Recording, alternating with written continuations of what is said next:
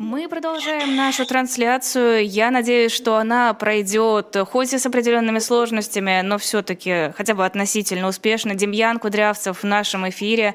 Я начала задавать вопрос, который вы все не слышали, про Путина. Завтра у него будет прямая линия. И согласно опросу Левада-центра, главный запрос у россиян: когда же закончится война? И дальше уже с большим отрывом идут стандартные пенсии, зарплаты, социальные выплаты и тому подобное. Путину есть что ответить на этот запрос?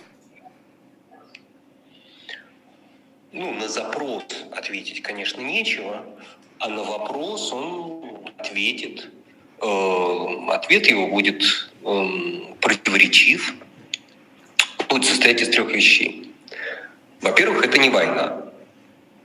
Во-вторых, начали ее не мы. И мы не отступим, пока не добьемся своих целей. Мы не просим, ну, дальше в зависимости от как бы настроение, эту территорию Западом, нацистам, наш братский народ и так далее. Вот. Ну а в, и в-третьих, да нет, что, мы-то готовы к переговорам в любую минуту. Это же э, не самостоятельные украинские значит, власти под давлением своих западных хозяев отказываются вести переговоры. То есть это не война, мы ее не остановим, мы давно бы ее остановили, но с нами никто не хочет разговаривать. Вот будет три ответа, они будут смешаны в такую как бы специальную как бы неразбериху. Она будет явлена людям, и эм, чего в ней не будет? В ней не будет обещания скорой победы. Обещание не скорой победы, может быть, но тоже не обязательно уже. Вот. В ней не будет как бы никаких предложений конструктивных, и в ней не будет никакого как бы понимания, что делать с тем, от чего этот вопрос возник, от чего этот вопрос в людях возникает. Возникает он прежде всего от э, как бы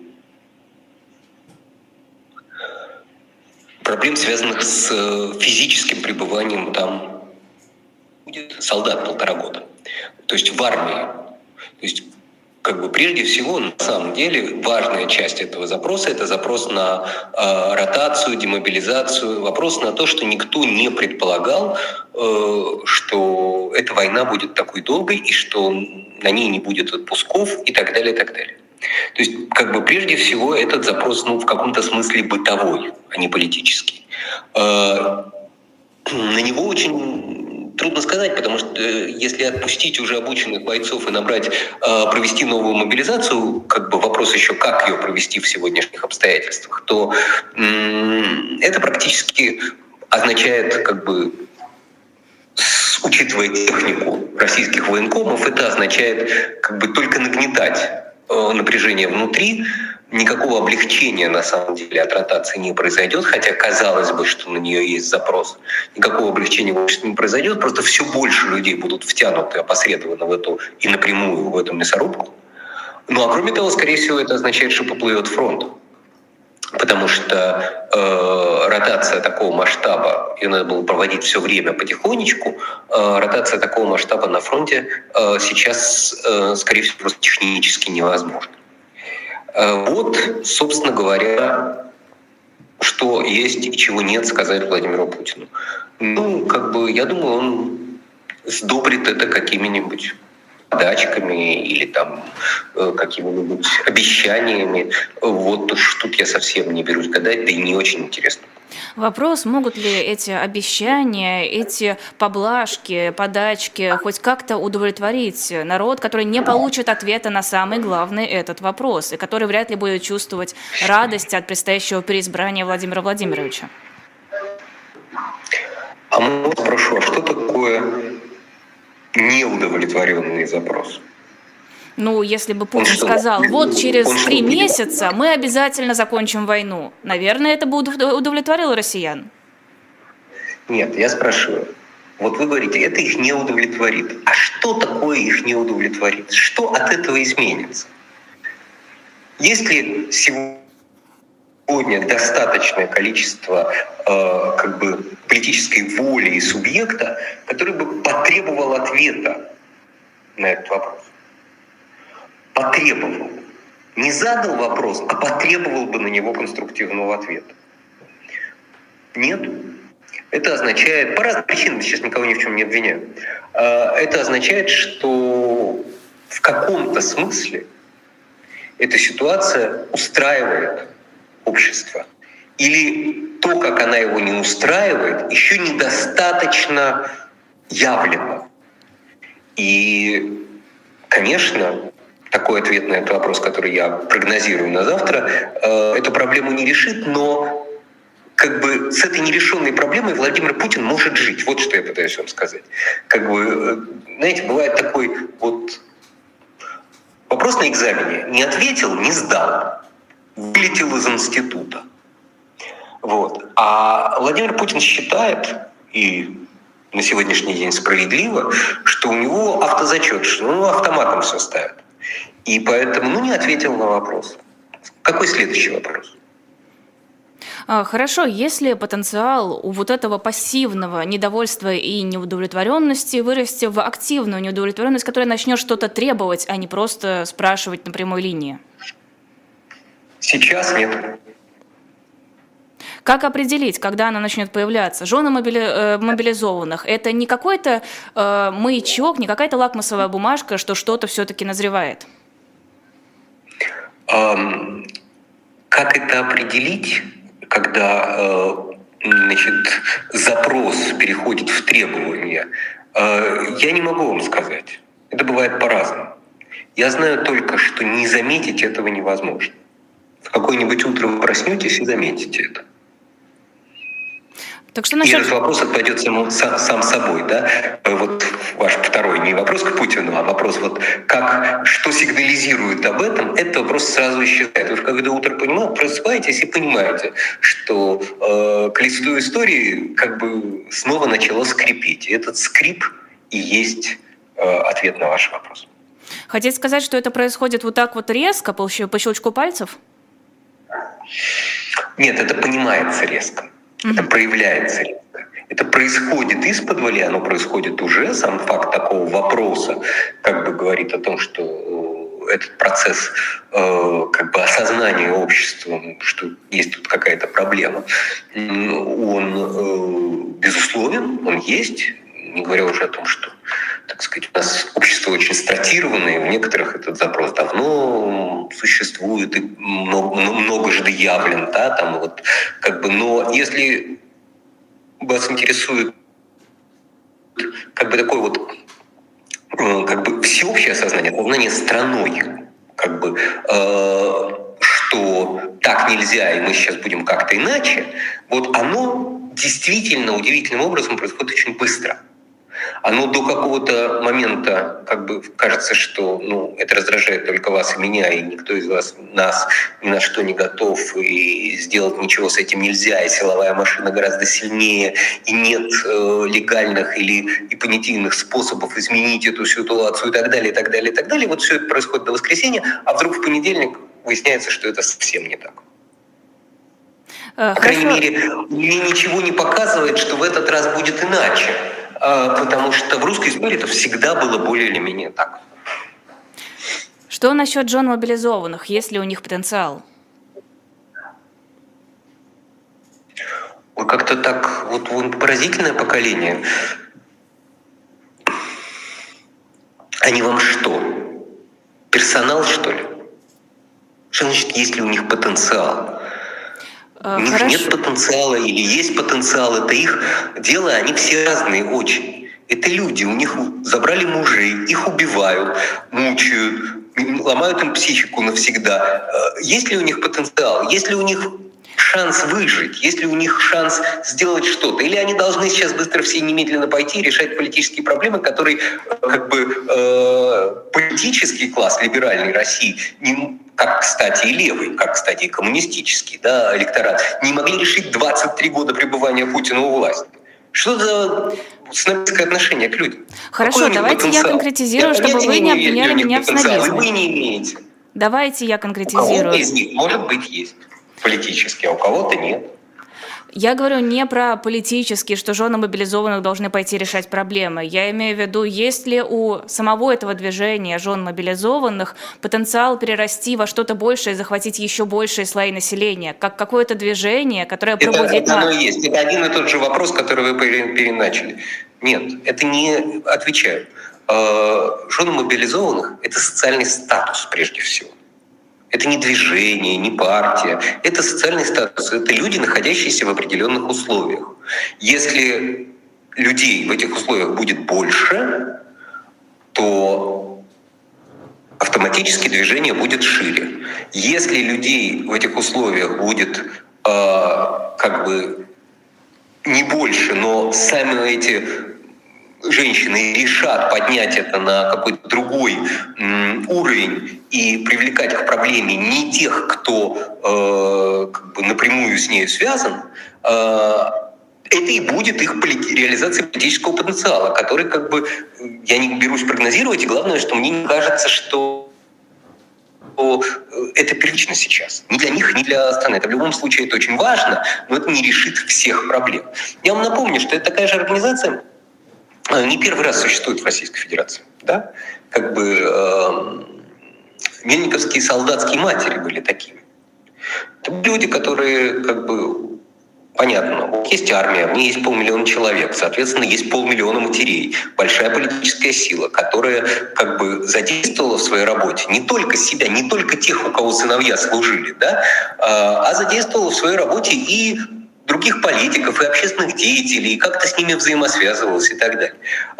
И это было вполне успешно. Они не ставили себе целью там, прийти к власти или что-то, но они ставили себе какие-то понятные цели по изменению условий э, отношений к людям и э, как бы условий содержания, хочется сказать, как в тюрьме, условий, на которых служат э, люди в армии. И многого добились, хотя, конечно, очень многого не добились. Вот, поэтому это в огромной степени зависит от обстоятельств внешних и возможностей. Это зависит от того, от зрелости общества, которое в тот момент, как бы на фоне Чеченской войны, было готово слышать то, что э, говорили матери.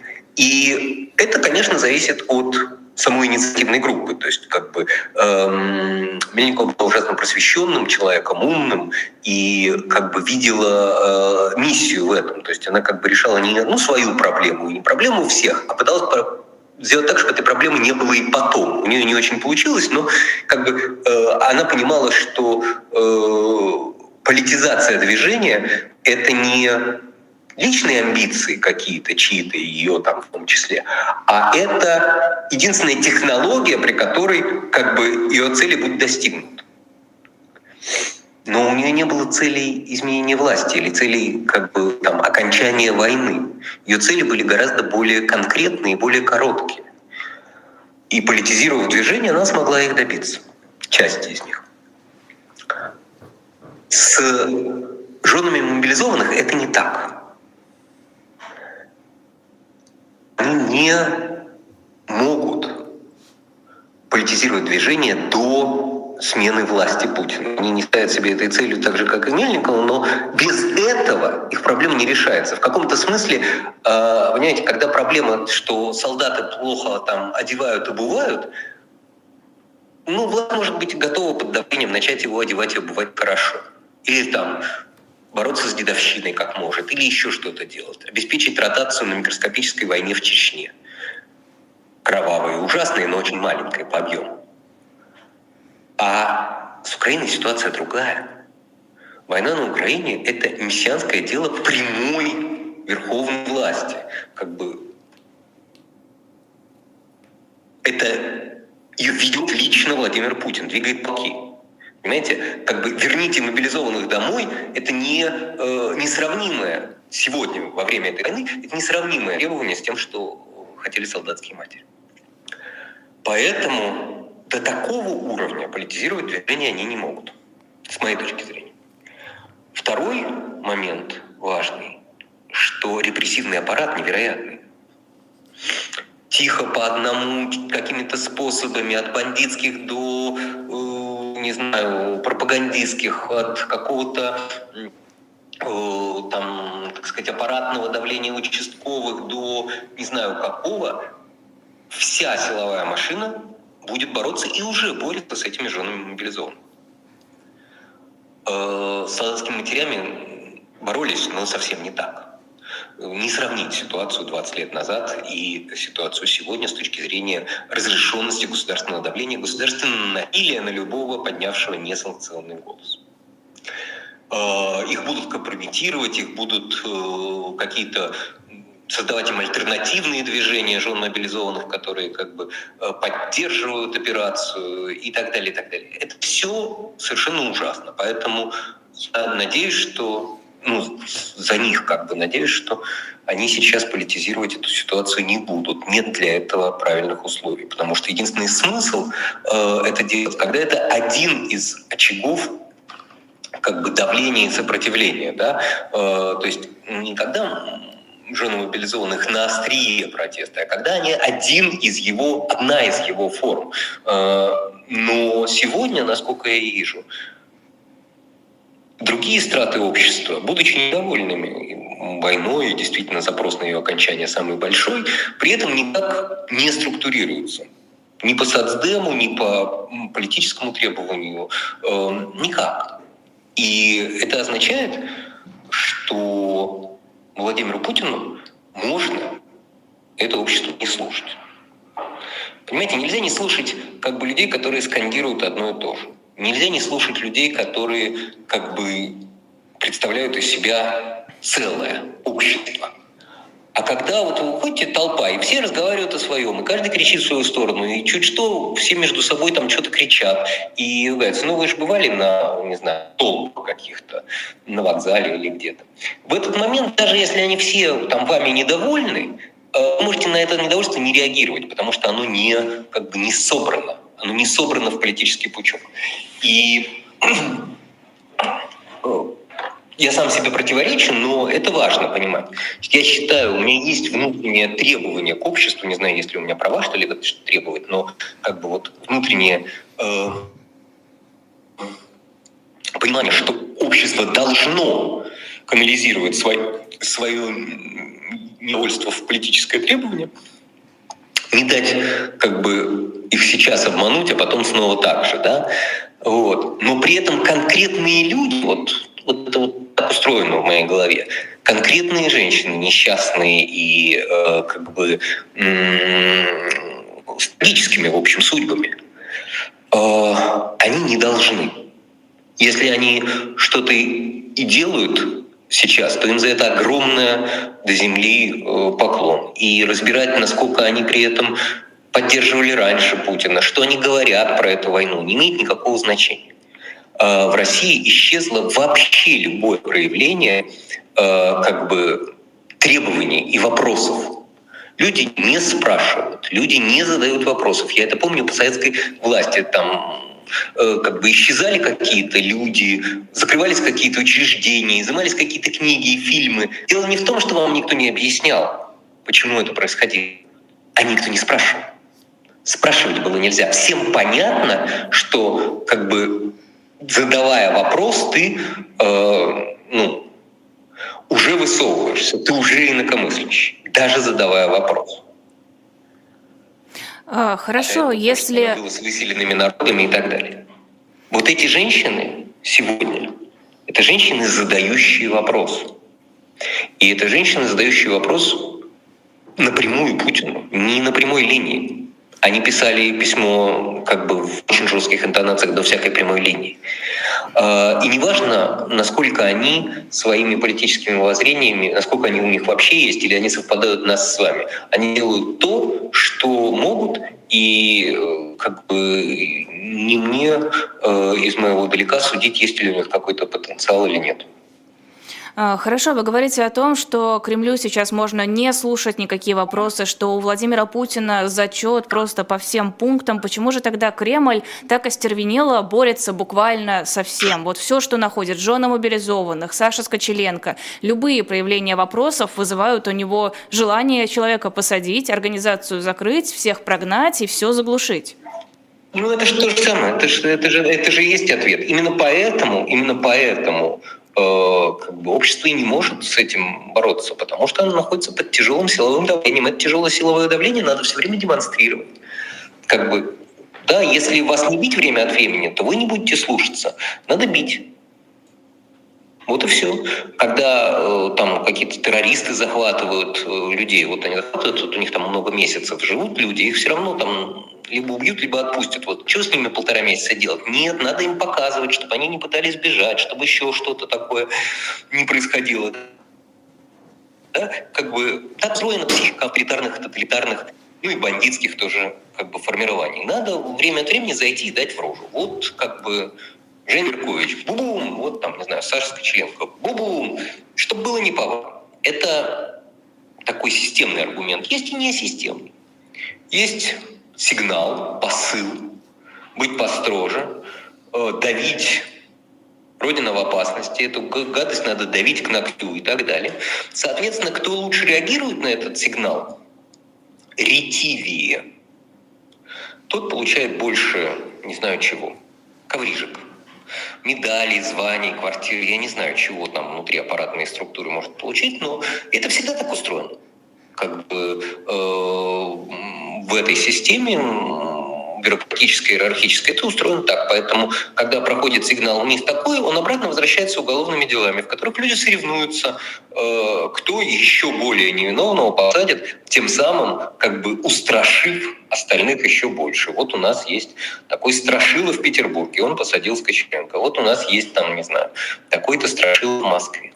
Э, еще где-то. Постепенно они начинают устрашить. Вот давайте запретим аборты. Ну, тут в Москве выступает все время, говорит, нет, вы знаете, у нас нет. Ну, и так, как бы, вот каждый в меру своей, эм, как сказать, сбалансированности того, что он делать может, считает правильным и желанием выпендриться перед верховной властью, как бы запускает и м, поддерживает эту машину репрессий и вообще безумия как такового. О безумии. У вас есть предположение, с чем связано исчезновение Алексея Навального?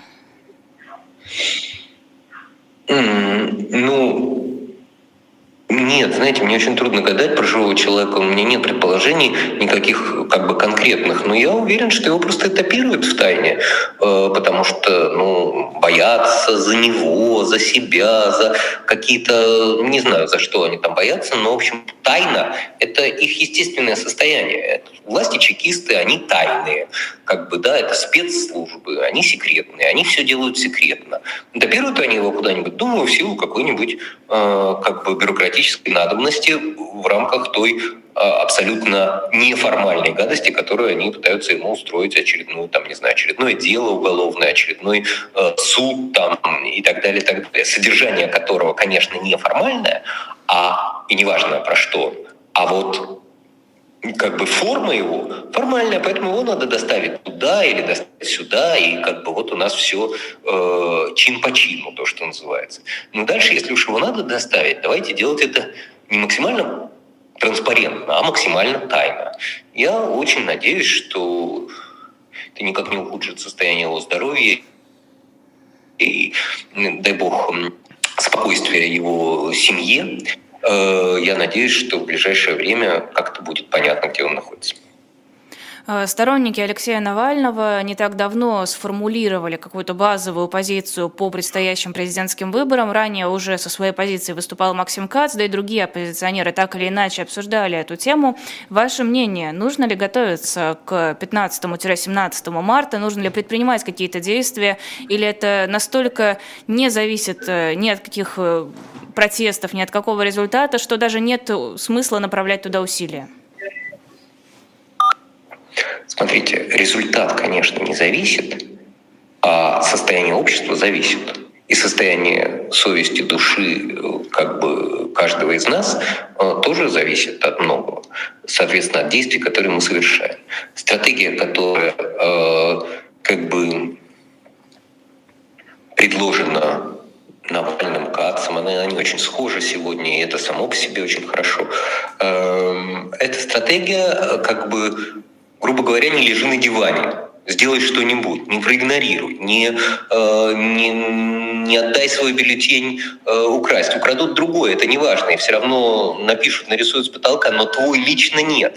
Будь политическим субъектом, не будь э, как бы э, зависящим от обстоятельств размазнёй. Э, эта позиция мне близка очень, да, я согласен, я ее поддерживаю. Хорошо, но вы говорите, это, от этого зависит настроение общества. Мне кажется, настолько пассивно сейчас общество, вы сами об этом говорили, настолько пассивно и настолько неактивно, что вряд ли там десять-пятнадцать процентов проголосовавших против Путина что-то изменит. Для кого изменит? Для, для этих десяти-пятнадцати процентов, для этих десяти-пятнадцати процентов очень многое изменит. Понимаете, вот идет комсомольское собрание, вы не застали, да? Как бы его исход ясен.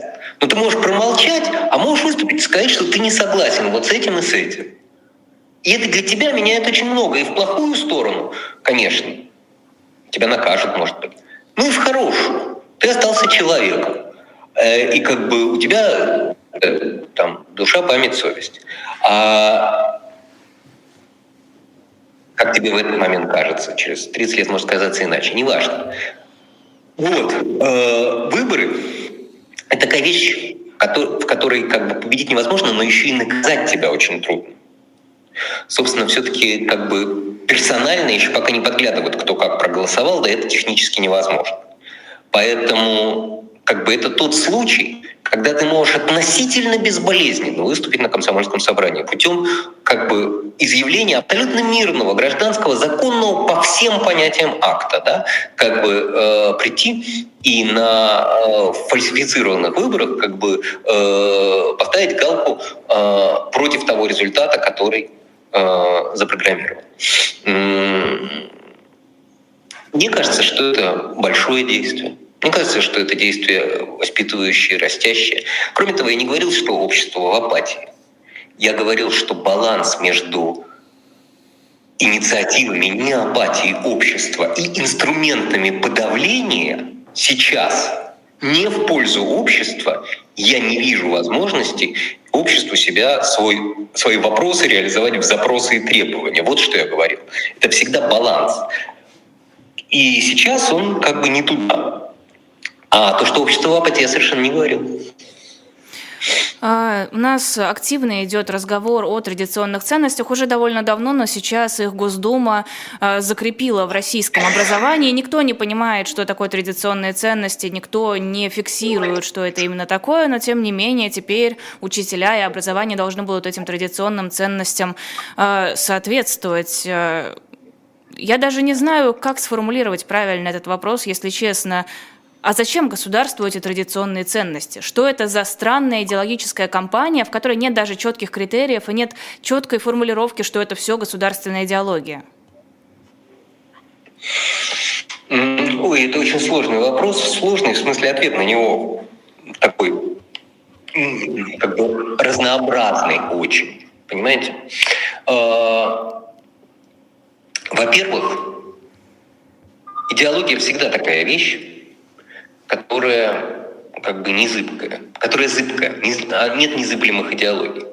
И э, как бы идеология в России на самом деле одна. Это как бы вот такое э, понимание, что имеет в виду начальство. А, потому что коммунизм же тоже был очень разный. Ну, в двадцатые годы всех скинем там, с корабля современности, а в тридцатые, наоборот, будем строить дворцы с завитушками. Или там э, интернационализм двадцатых сменился национализмом пятидесятых, да, там, внутри коммунизма. Поэтому идеология не важна. Важен сигнал. Этот сигнал консервативен. И у этого есть три причины. Ну, может быть, больше, но, так сказать, давайте назовем три, будет достаточно. Значит, во-первых, это как бы отстраивание от Запада. Вот Запад взял э, просвещенный либерализм и такое даже либертарианство, как, э, ну, вообще не очень понятно, какой Запад, но так, в голове Владимира Путина, вот Запад, вот это, А мы должны отстроиться, мы должны отличаться же не только тем, что у нас я у власти и там мы не в НАТО. Мы должны это идеологически обосновать. Поэтому если они такие, то мы будем другие. Ну, грубо говоря, если они э, за ЛГБТ, то мы будем против ЛГБТ.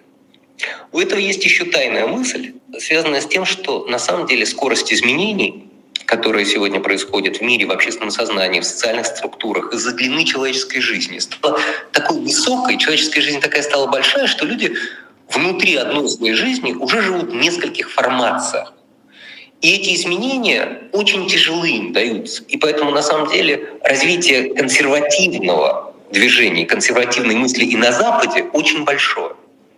И поэтому, как бы, хотя Путин отстраивается от Запада, он еще таким образом посылает сигнал Западу, как бы, что мы-то, мы-то последний оплот э, как бы настоящей подлинной морали и э, вот, консервативных ценностей. Это как бы такой адресат э, трампизму, да, и э, консервативным и радикальным движениям в Европе. Чтобы не быть в изоляции хотя бы не государственной, но хотя бы вот общественно-социальной. Это все как бы одна причина. Вторая причина, понимаете, очень долго сами живут эти люди, которые у власти. Сегодня у власти люди предыдущих поколений. Из-за того, что они узурпировали власть и нет ротации, как бы это люди стилистически сами по себе очень вчерашние, позавчерашние.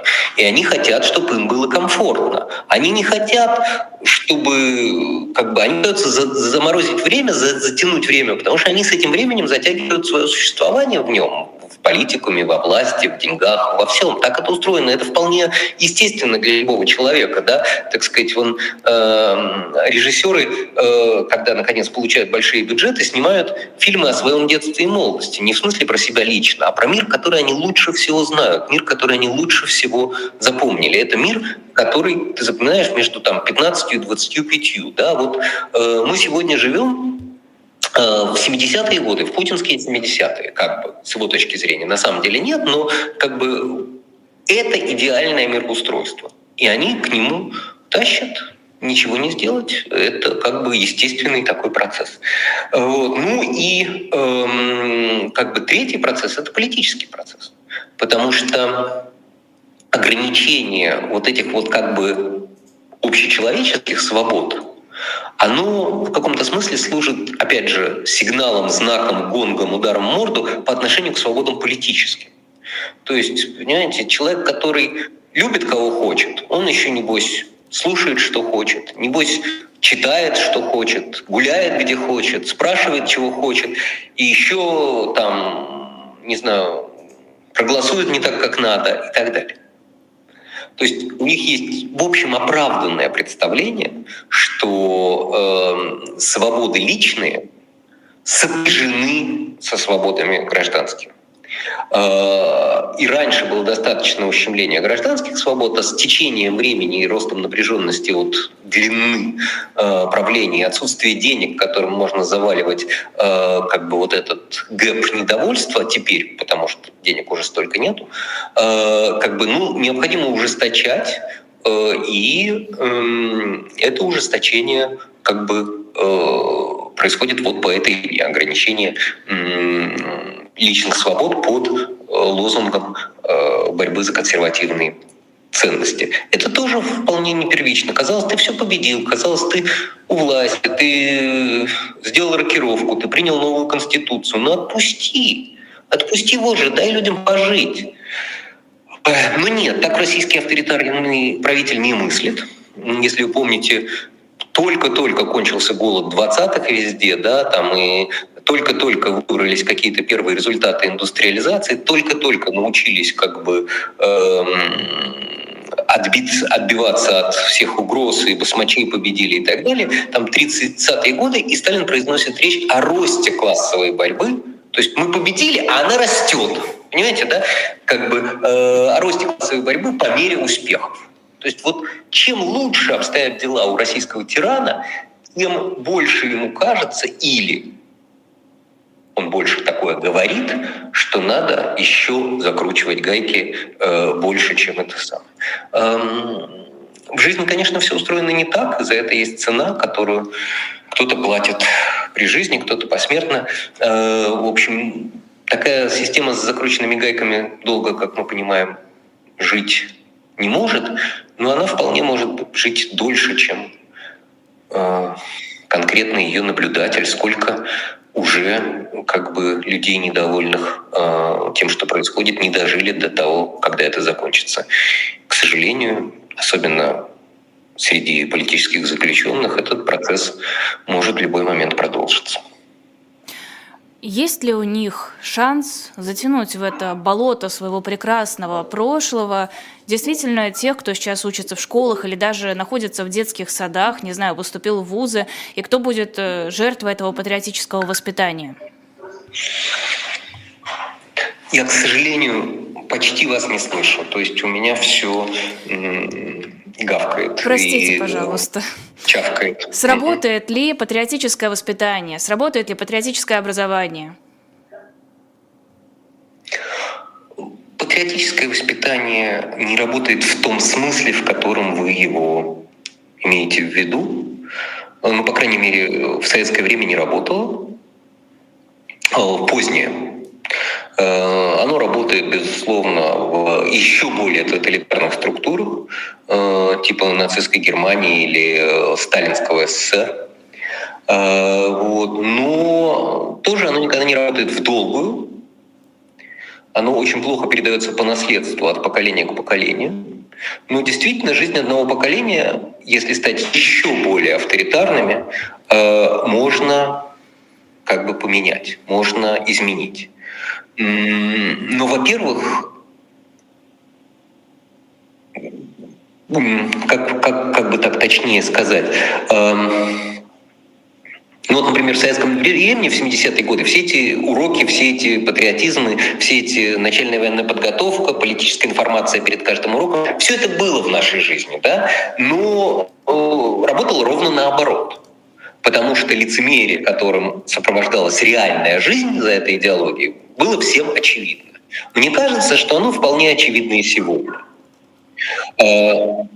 Я не могу судить точно о тех, кто ходит сейчас в школу, но как бы мне кажется, что им тоже очевидно, что им врут, что все, кто призывают к жертвенности во имя Родины, ездят на «Мерседесах» и устраивают гулянки по ресторанам. И, понимаете, как бы идеология тогда мощна, когда люди, которые ее проповедуют, ей следуют. В реальной жизни, в быту. Призываешь к жертвенности, будь жертвенен. В этом смысле... Первые большевики-то себе не, не изменяли, понимаете, да? Короче говоря, мне не кажется, что это сработает. Но это может сработать в другом смысле. Это может породить очередное поколение, и вот это хорошо передается по наследству, которое привыкает к двоемыслию, которая привыкает не верить во всю эту чушь, которую ее пропагандируют, но и не говорить ничего, и не сопротивляться ей, потому что, ну, как бы видит, что невозможно сопротивляться, потом привыкает не сопротивляться, а жить-то надо, начинает юлить и эм, как-то находить свои ниши, и это нормально. Понимаете? Э, вот, э, как бы, вот в этом смысле пропаганда действительно работает. Она... делает вид, что ее задача создать героев, а она очень успешно создает приспособленцев, что в каком-то стратегическом смысле также плохо для страны. У нас тут вступил в силу закон об изъятии загранпаспортов. Минтруд выступает против найма на работу россиян из-за границы. Уже несколько крупных компаний сказали, что они не будут брать на работу тех, кто не проживает в России. Видите ли вы в этом желание Кремля закрыть российские границы и никого не выпускать?